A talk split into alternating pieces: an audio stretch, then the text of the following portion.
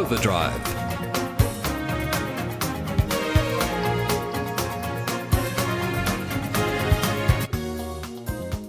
Hello and welcome to Overdrive, a motoring and transport program where the facts are important, but so is passion and opinion. I'm David Brown, and in this program we have news stories including 3D printing makes manufacturing of complex or limited number of parts possible. And we have a number of interviews. Rob Fraser chats about the Nissan Pathfinder, and Will Hagon gives a tribute to Ron Tauranac, who was Sir Jack Brabham's partner in making World Championship race cars. Ron has just passed away at the age of 95. And in quirky news, Brian Smith and I discuss the unusual case of the garage that got sawn in half. You can find more information at drivenmedia.com.au or previous programs are available as podcasts on iTunes or Spotify. Or you can go to our Facebook page, Overdrive City, one word. So let's get this program on the road. Here's the news.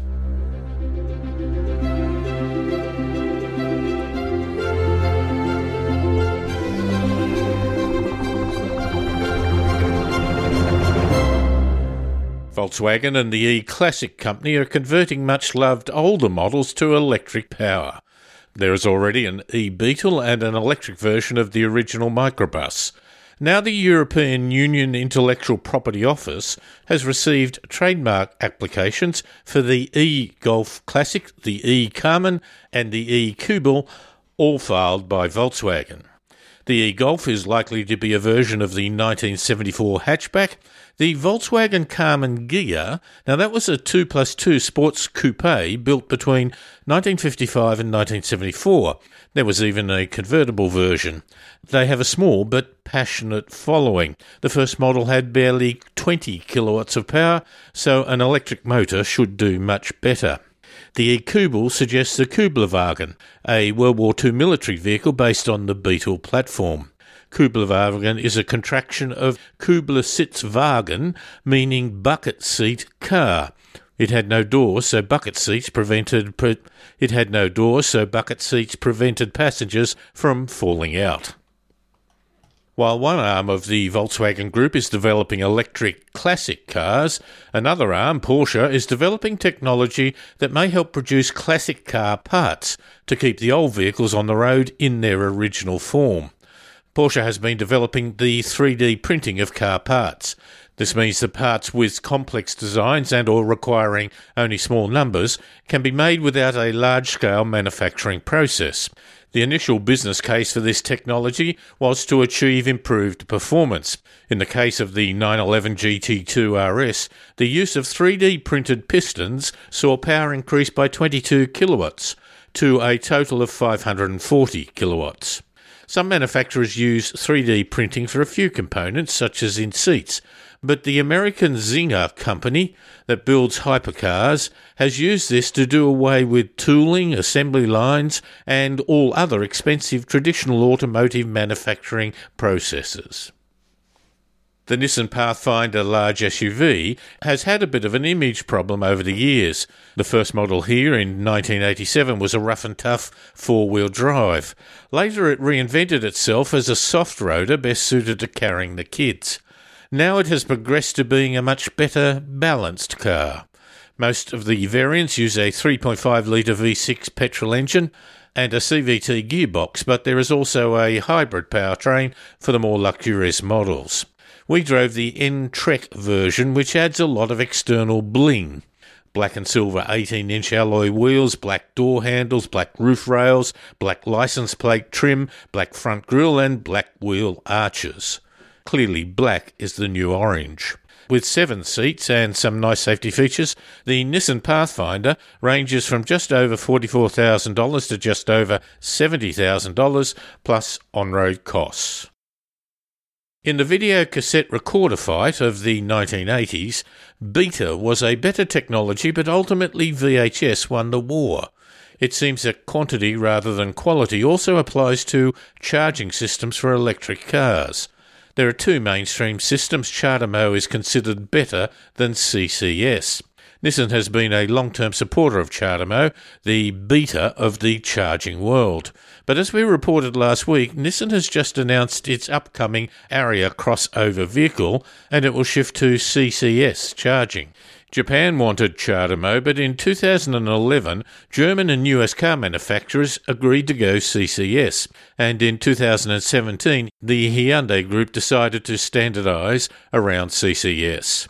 This will mean that there is little likelihood of expanding the number of CHAdeMO charging stations, and Nissan's bidirectional charging, that distinguishes its Leaf electric vehicle from competitors, currently depends on this technology. Tesla has its own separate system at the moment. Transport planners have learnt that a service is not just a train, bus, or car trip. It is the whole of journey. That can include getting to the train station and access at the other end, getting from the car park station to your final destination, or transferring from one service to another. Kia has realised that if they want to sell more electric vehicles, there is a benefit in assisting the whole trip. Kia has jointly funded a new startup with Code 42's Urban Mobility Operating System, a mobility platform which integrates autonomous vehicles and transport services including ride hailing, fleet management, demand responsive shuttle, and smart logistics. If you cannot drive your car from door to door because of restrictions or the cost of tolls, for example, this will allow you to identify and use a service that might include your car, a shuttle service, and a train trip to your final destination. And that has been the news. Hey Rob, the Nissan Pathfinder, mainstream but not boring in its looks, but they do have the N-Trek version. Now, you've driven the N-Trek Warrior utility, that was to do with ruggedness and performance. Is the N-Trek with the Pathfinder performance or just looks? Uh, it's all about bling, David. It's, it's all about bling. I think black is the new orange. There's a whole pile of black and silver 18 inch alloy wheels, black styling accents, black door handles, black roof rails, black license plate trim, black front grille. There's a trend here. Interior.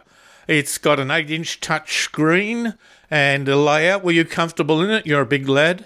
I am actually. The, there's I would like a little bit more seat travel, which is often the case for me.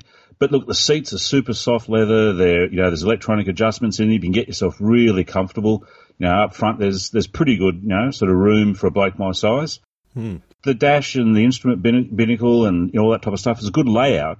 It, it could do with a redesign and a, and a bit of an upgrade, but everything's there. It's just a bit old school. Yeah, certainly the dials in front of the driver are nothing stylistic. They're more the traditional functional two round dials with some information in the middle. Boot space is not bad. 453 litres with the rear seats. We're talking about a seven seater here. Up over 1,300 with the rear seats folded down. And if you fold down both seats, you get 2,260 litres. So that's a reasonable amount of space, but you probably are fighting a bit to get into the third row if you were a big fella. A big fella can forget it, and, but can forget it in nearly all of these type of vehicles.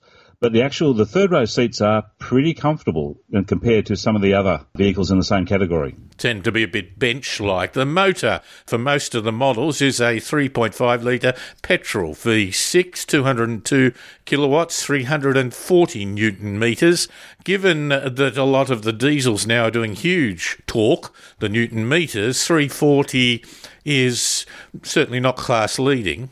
No, look, it's not. The thing with this particular petrol engine is it's very smooth and it's easy to drive and it matches well to the transmission. So while it may not be as, you know, class leading in terms of performance figures, it actually translates into being fairly easy to drive on the road. It does chew a little bit of fuel, though, I must admit that. It's got some features. I tell you the one thing, it's not unique, but I just love, and that's a 360 degree overview camera in the model we had.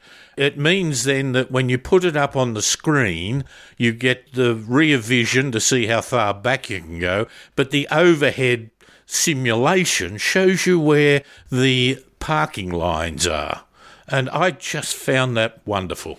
I try to line it up. I try to be as, as accurate as I can. I still have to open the door and look down unless I've got this thing. Only thing missing, it doesn't have Apple CarPlay and Android Auto. Yeah, true. Look, but it's got, you know, tri-zone entertainment systems. It's got screens for the kids in the back. You can still Bluetooth connect. Absolutely. I think in the next iteration it'll have the Apple CarPlay and Android Auto. I think that's sort of becoming, like a lot of things, you know, a standard sort of feature that people are now expecting. Good safety, standard across the range, intelligent emergency braking, forward collision warning, blind spot warning, rear cross traffic alert as standard, and intelligent cruise control. So I think those factors across the board represent some good features with the car. Again, it's it's got almost everything that you want.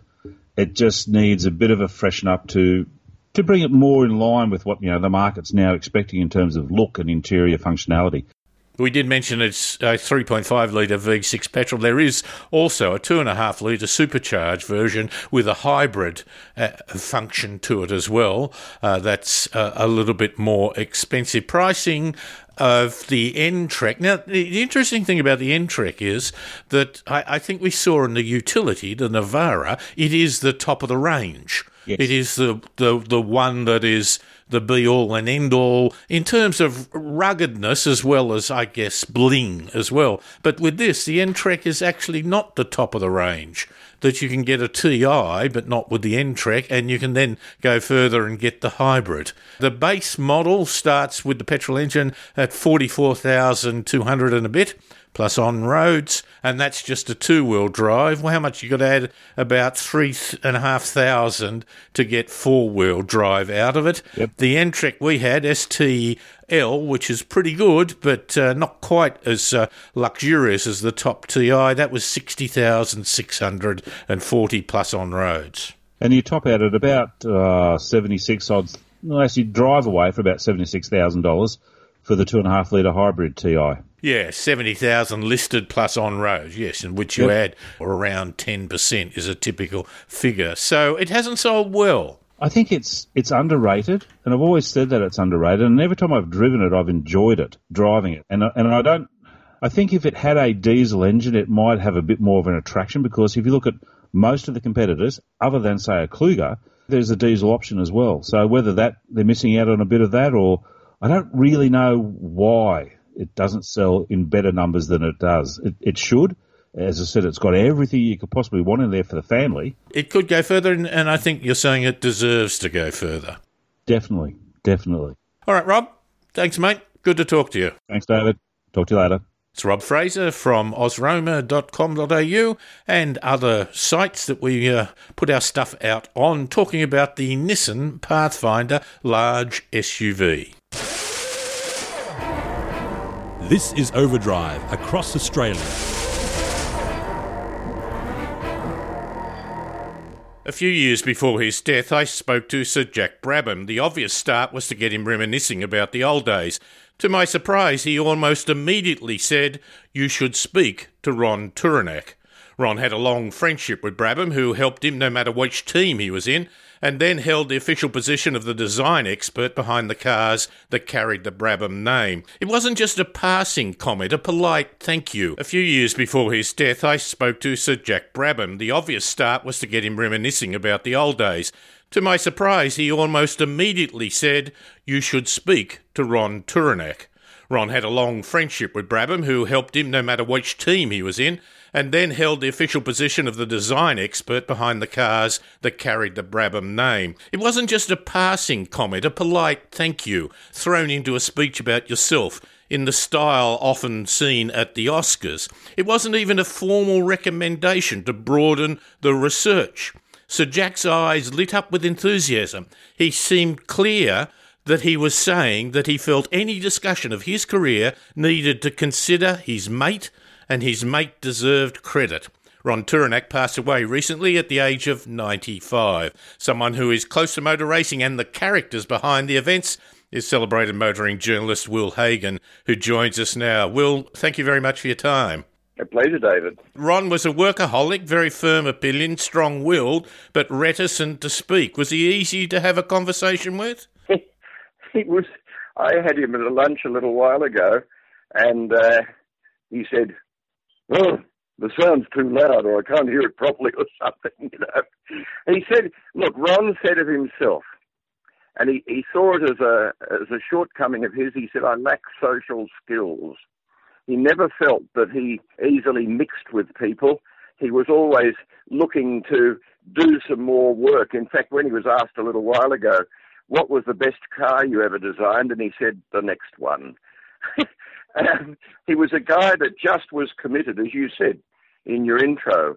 Um, and, and this was the amazing thing about the guy, that he started competing in motor racing himself, as did Jack, uh, in the 1940s. In fact, when he was 16 years old, he'd read a book about the uh, auto unions and Mercedes Benz of pre-war, and he had, knew nothing about car design. And he he thought, oh, a swing arm rear axle like they had, with um, uh, leaf springs across, there'd be enough fr- friction in the leaf springs to uh, stop the axle lifting, and for, for you to have a need for shock absorbers for dampers. So he did that, and he said, uh, unfortunately, I rolled over and I needed 16 stitches in the face. well, you learn by experience. You do. And as he said, if you don't learn from your mistakes, well, you're just not learning at all. Um, he was an equal partner with Jack. People say, oh, Jack won a championship building his own cars. No, he didn't. He had some input to the cars, which Ron Tauranac designed and built, and was an equal partner in that business of Brabham Racing that won two drivers' championships, one for Jack in 66, one for Denny Hulme in 67, and two constructors' championships, a deed that's never been done and never will be done because of the complexity and specialisation of various areas of motorsport these days. But uh, just an outstanding guy. And I'm sorry, but to look at it another way, in the 1940s and early 50s, he with his brother Austin Lewis Tauranac, who uh, headed Saab in Australia at one stage. And of course, it's Ron Austin Lewis Tauranac that gave the name Ralt for the cars that he built in the 40s and 50s, but then later in the 70s, 80s, and into the 1990s. He just worked away at making these things in, as I say, in the early 1950s. Then Jack wins a world championship. He decamps off to Europe in 1955 and wins the world championship in a Cooper in 1959, the first rear engined or mid engined racing car to win the championship, and realizes that a lot could be done to improve it. And he sends a letter to Ron, who'd been working with him back in Australia, and he says, Look, I think we could improve the rear suspension, get rid of the transverse leaf spring, lower the car, use coil springs, and so on.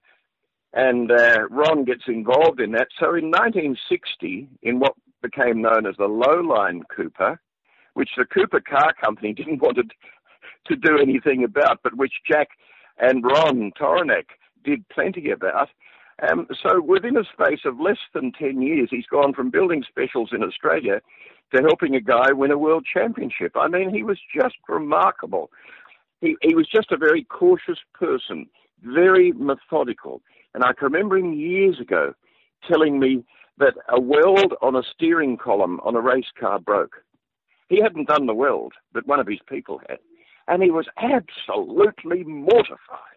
And he said, that's never, ever going to happen again. And when he got back into his into Ralt cars later, and he became the world's biggest manufacturer of racing cars. He made 1,500 cars, and one year he made 360. And everybody that was trying to get to Formula One, and many who did get to Formula One, were all driving Ralts. He was also very good to customers, wasn't he? He he didn't build a good one for you and, and also ran for me, sort of thing. He he and he kept going back to customers to be helpful. Absolutely, yes. Uh, again, uh, many customers have said, "Oh, you know, I was having trouble with the, the car or looking for a bit more performance or something," and Ron would come along and look and say, "Oh, do this," or "Have you checked that?" or whatever. And uh, they always were pleased with the the advice that Ron gave. He was in Woking in Surrey, and uh, a guy from Australia, Larry Perkins, rolls up with a car and a trailer and says, uh, Hello, Ron, you know, what do you think of this? What should we do with it? And Ron looks over it and he says, Start again. the short of it was Larry got rid of that, went to work for Ron, and they built the first Ralt RT1. Oh, is that right? So the first car, yeah, the first car that Ron built in his rebirth of the Ralt company was for Australian Larry Perkins, and it won the British Formula 3 Championship. He absolutely clean swept it, and which wasn't a bad way to start your new business. There's a lot of Australians like that, isn't there? Arthur Bishop and the steering column. Now, there's a lovely picture to talk about it, not just in terms of hardcore business, but mateship as well. There's that lovely photo of Sir Jack and Ron Tauranac sitting at the milk bar. How would you describe that? well, as you say, there's the centre table and the fixed benches on either side of it. And there's these two elderly guys looking at each other and uh, and discussing whatever, you know, probably pointing to the way things were being done now in terms of cost and complexity and saying, gee, why do they go to all that trouble? Why can't they be smart? It looked like two little mischievous boys who, who weren't up to doing something wrong, but were up to building a better billy cart. Every chance.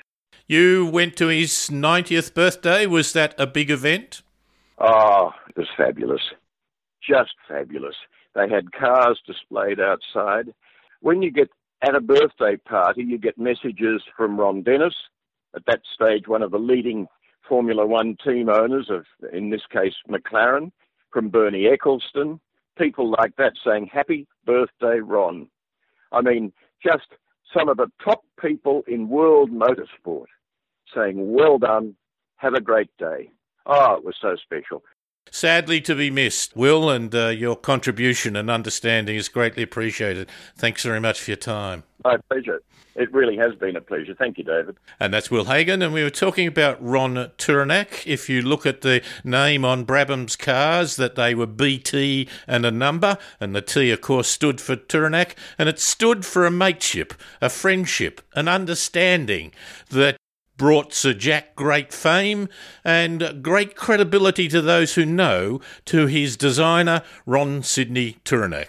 Will Hagon's reminiscences covered a wide range of subject matter with great detail and personal reflections. The full interview has been loaded onto the Driven Media website.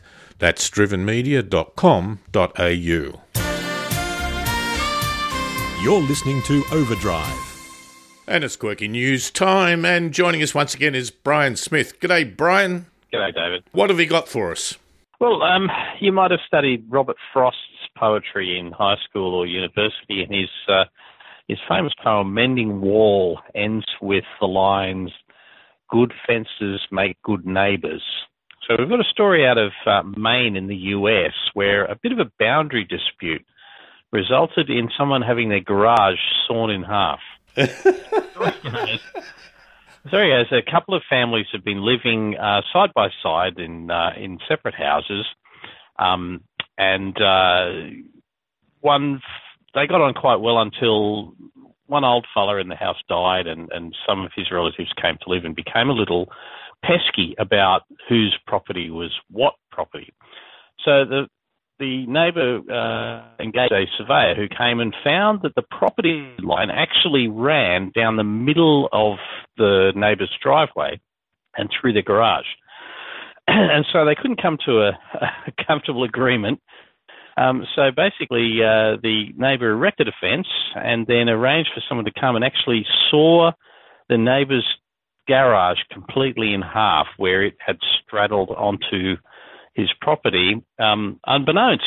So possibly always check your your fences, and more importantly, um, have a good relationship with your neighbour. It would have been even more impressive if there had been a car in the garage as well.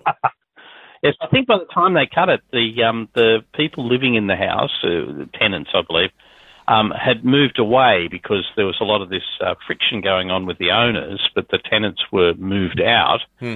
uh, and the um, the garage was uh, was empty at the time. Interestingly, the people who uh, whose garage was sawn in half, the kind of um, the antagonists in the story, had asked for permission to remove some material out of there, and then when they went in, they just basically trashed everything and, and broke stuff. But interestingly, um, they were able to find a, a contractor, the, the, first people, um, with a tool called a sawzall, which basically, you know, you, allows you to just basically saw things, big things in half. So, so uh, marvelous picture showing sort of half of the garage standing and the rest in pieces. if they had have had a car inside, they could have made that 1986 movie Malcolm car that split in two that ran along the train tra- the tram tracks. well done, David. What a what an obscure reference. Very good. oh, we, we think of anything here. Anyway, I, uh, the mending wall is, of course, Robert Frost. One of his, as I think you've quoted, something there is that doesn't love a wall that sends the frozen groundswell under it and spills the upper boulders in the sun and makes gaps even two can pass abreast. And so Frost is talking about. Uh, you know, he's got an orchard and his neighbour has uh, has some pine trees, and the neighbour desperately wants to build a big stone wall, and uh, and Frost is trying to explain, well, what's the point of the wall? You know, mm. uh, my my apples aren't going to come and you know cut down the pine trees. Uh, but the, the neighbour just uh, just stoically continues to build the wall, saying, "Good fences make good neighbours." And of course, uh, the uh, the people the people who uh, who managed to to uh, cut the neighbour's garage in, in half. Uh, they said, "We're putting up a fence. Fences make good neighbours. That's what we've learned from this. well, of course, putting up walls is uh, often uh, based on mythologies and hype and a range of things. I think we would have to say is a reflection of recent events. Indeed. we'll catch you up next week. Thanks, mate. See ya. And that was Brian Smith, and here we are on Overdrive, where we talk serious and not so serious stories.